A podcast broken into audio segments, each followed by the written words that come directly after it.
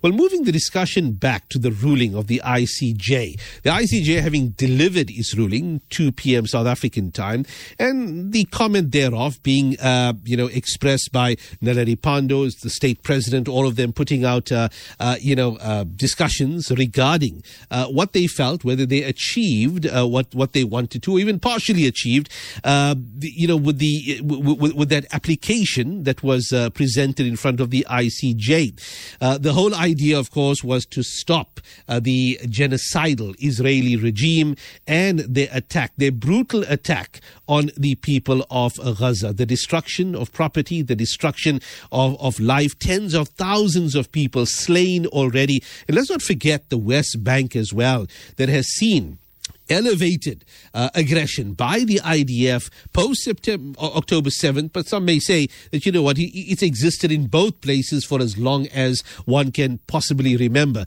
The provisional measures including a request for Israel to suspend its military operations in the Gaza strip. Now how did South Africa exactly get what it wanted to? How will it impact the state of Israel? We unpacked some of the results of the ICJ ruling with uh, attorney Ziyaad Patel. Assalamu alaikum wa rahmatullah, Brother Ziyaad Patel. Walaikum salam and shukran for having me on your show. Um, I think today is a momentous occasion for South Africa and the world, and particularly on the people of Palestine who have suffered tremendous oppression uh, since the Nakba in 1948. Uh, to come back to the point of the International Court of Justice ruling, this is hugely significant as in both legal circles and in the diplomatic and international multilateral system, there will be major ramifications for Israel as well as those entities that are complicit as genocide enablers. Uh, uh, that would be the United States, uh, the UK, and European countries. Uh, there's certainly going to be ramifications. Just to indicate to your to your viewers, the judgment was very specific. It laid it out in a very well planned manner. Uh, it spoke about an introduction, the prima facie jurisdiction, which South Africa had passed that hurdle. Uh, it also found that South Africa, as a state party, had a standing uh, to bring this application to the ICJ. Uh, it also kicked out that uh, idea that South Africa did not, the court did not have jurisdiction because of uh, not a dispute not being uh, disclosed. Uh, I think that was a an argument that would not hold any weight, uh, and Israel failed on that account. Uh, but more particularly, dealing with the rights whose protection is sought and the link between such rights and the measures requested. I think the court laid out a very detailed argument in relation to uh, South Africa and what South Africa had placed on record uh, and actually found in favor of South Africa in that instance, where it found that there was prima facie evidence and plausible that it was plausible that Israel was committing genocide. I will come to the content of that in a short while. Uh, it also dealt with the risk of irreparable prejudice and urgency.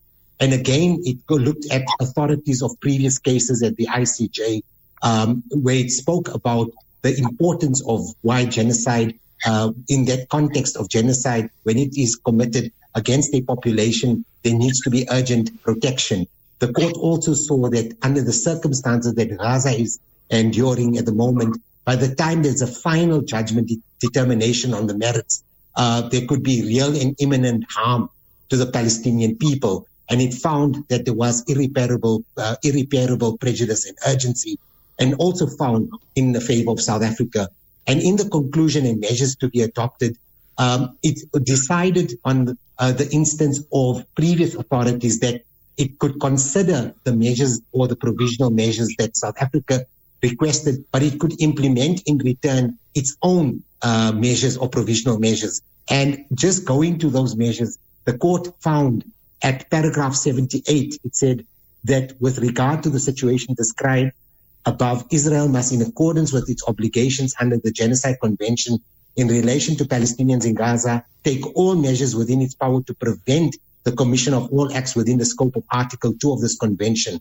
And it makes reference to those incidents, killing members of the group, causing serious bodily or mental harm to members of the group, deliberately inflicting on the group conditions of life calculated to bring about its physical destruction in whole or in part, and imposing measures intended to prevent uh, births within the group. So that was significant. It did not go or extend to the point of saying that there must be an immediate ceasefire, but I can't see how the provisions of the ICJ will not be implemented if there is no ceasefire.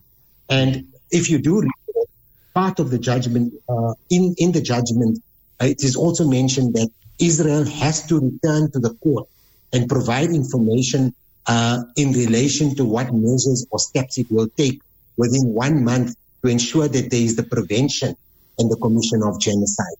So I think uh, as activists, as lawfare advocates, uh, over the many spanning over a decade of lawfare advocacy, starting from the Gaza docket in 2008, 2009, where uh, Norman Finkelstein spoke about, you know, the continuous wars that were waged in Gaza was a, a part of mowing the lawn to actually limit Hamas's capability, but also to suppress the Palestinian population. And I think it is extremely pertinent that when we talk about hostages, we need to be talking about the thousands of Palestinian prisoners uh, that are incarcerated uh, extrajudicially. Uh, there are forced confessions by children. Um, they are given no legal representation and they are tortured, which constitutes a crime against humanity. I spoke uh, quite in depth about this in 2016 at the United Nations Human Rights Council about the treatment of Palestinian prisoners. Um, so we've got to look at this genocide in context of the broader egregious crimes that Israel is perpetrating, which is war crimes, crimes against humanity, ethnic cleansing, genocide, crimes of aggression. These are all egregious crimes. And now that South Africa has um, requested an application to the International Criminal Court prior to the launching of the ICJ application, I think it will give credence that the ICJ has found that there are elements and it is prima facie and plausible that genocidal elements and genocidal acts are evident. Uh, and those acts cannot be committed or perpetrated by the state alone. It has to be having, it has to have principal or state agent parties, such as the Knesset, Netanyahu, um, um, uh, you know, other members of the ultra right, which I call the Zion fascist regime.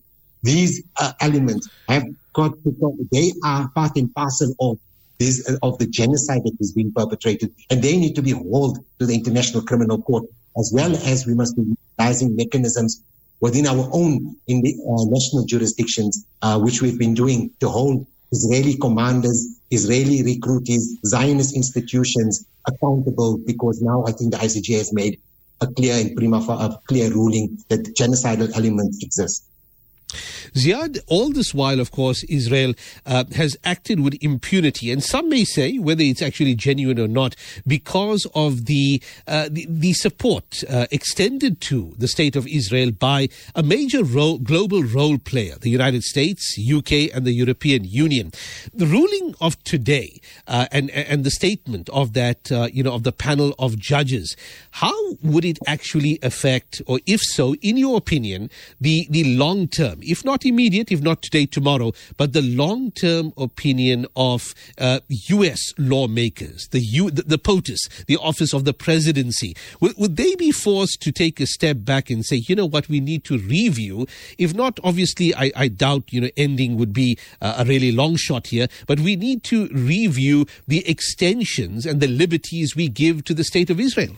Absolutely, and I agree with you. I think we also got to just, you know, keep in mind that when you have a sitting president or a sitting prime minister, they are still being protected by the state, you know, so they would be protected by the by, by the state in terms of, uh, you know, not being held accountable for their complicity in the crimes that Israel is committing with impunity. But they're certainly going to be considering the situation when they are no longer public officials or state officials and they become ordinary private individuals and citizens, their actions and their complicity while they were in public offices will certain will certainly be a concern on their on their side that they can be held accountable uh, for for this uh, crime of genocide. Um, we know and we're aware, and we've been advocating this for many years that um, if the U.S. stops its arms supply which goes into billions of US dollars, which is then used and unleashed in Gaza and in the occupied Palestinian territories.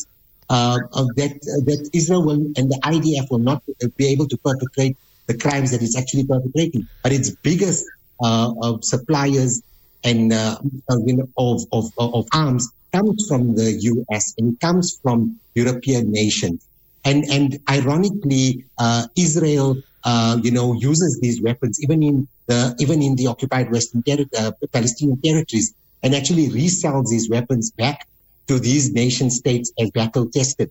So it's a cynical irony of, uh, of this complexity of the military industrial complex uh, that continues to, uh, you know, challenge the world order of, um, of keeping peace and harmony in, and, and global peace. And I think we also have to keep in mind that when we speak about the rules-based order, that's something that is actually being brought in by the US and other governments that don't want to be held accountable. So they will be rather held accountable by conventions, treaties, and agreements or bilateral agreements, like, for instance, between the state of Israel and the US, with complete, utter ignorance and uh, exclusion of international law and what international legal instruments say. And I think the ICJ judgment comes back to reaffirm that Israel has to abide with the international law and international instruments. Uh, and, and that has to always be above any other kind of rules-based order. Um, and I think uh, listening to the Minister of International Relations, he reasserted that South Africa has again brought and introduced, uh, you know, to the world that there is an international multilateral system in place to ensure that there's global peace and harmony, and that these uh, instruments need to be invoked and against Israel and against even those powerful states that have the military weapons so that they can be held accountable. And certainly if they're not going to be held accountable why they're public or state officials, they will be concerned about after they've left office. Hmm. Ziyaad Patel, shukran jazakum khairan for joining us on Radio Islam International, unpacking uh, some of the results and effects of the ICJ um, ruling. And assalamu alaikum wa rahmatullahi wa barakatuh.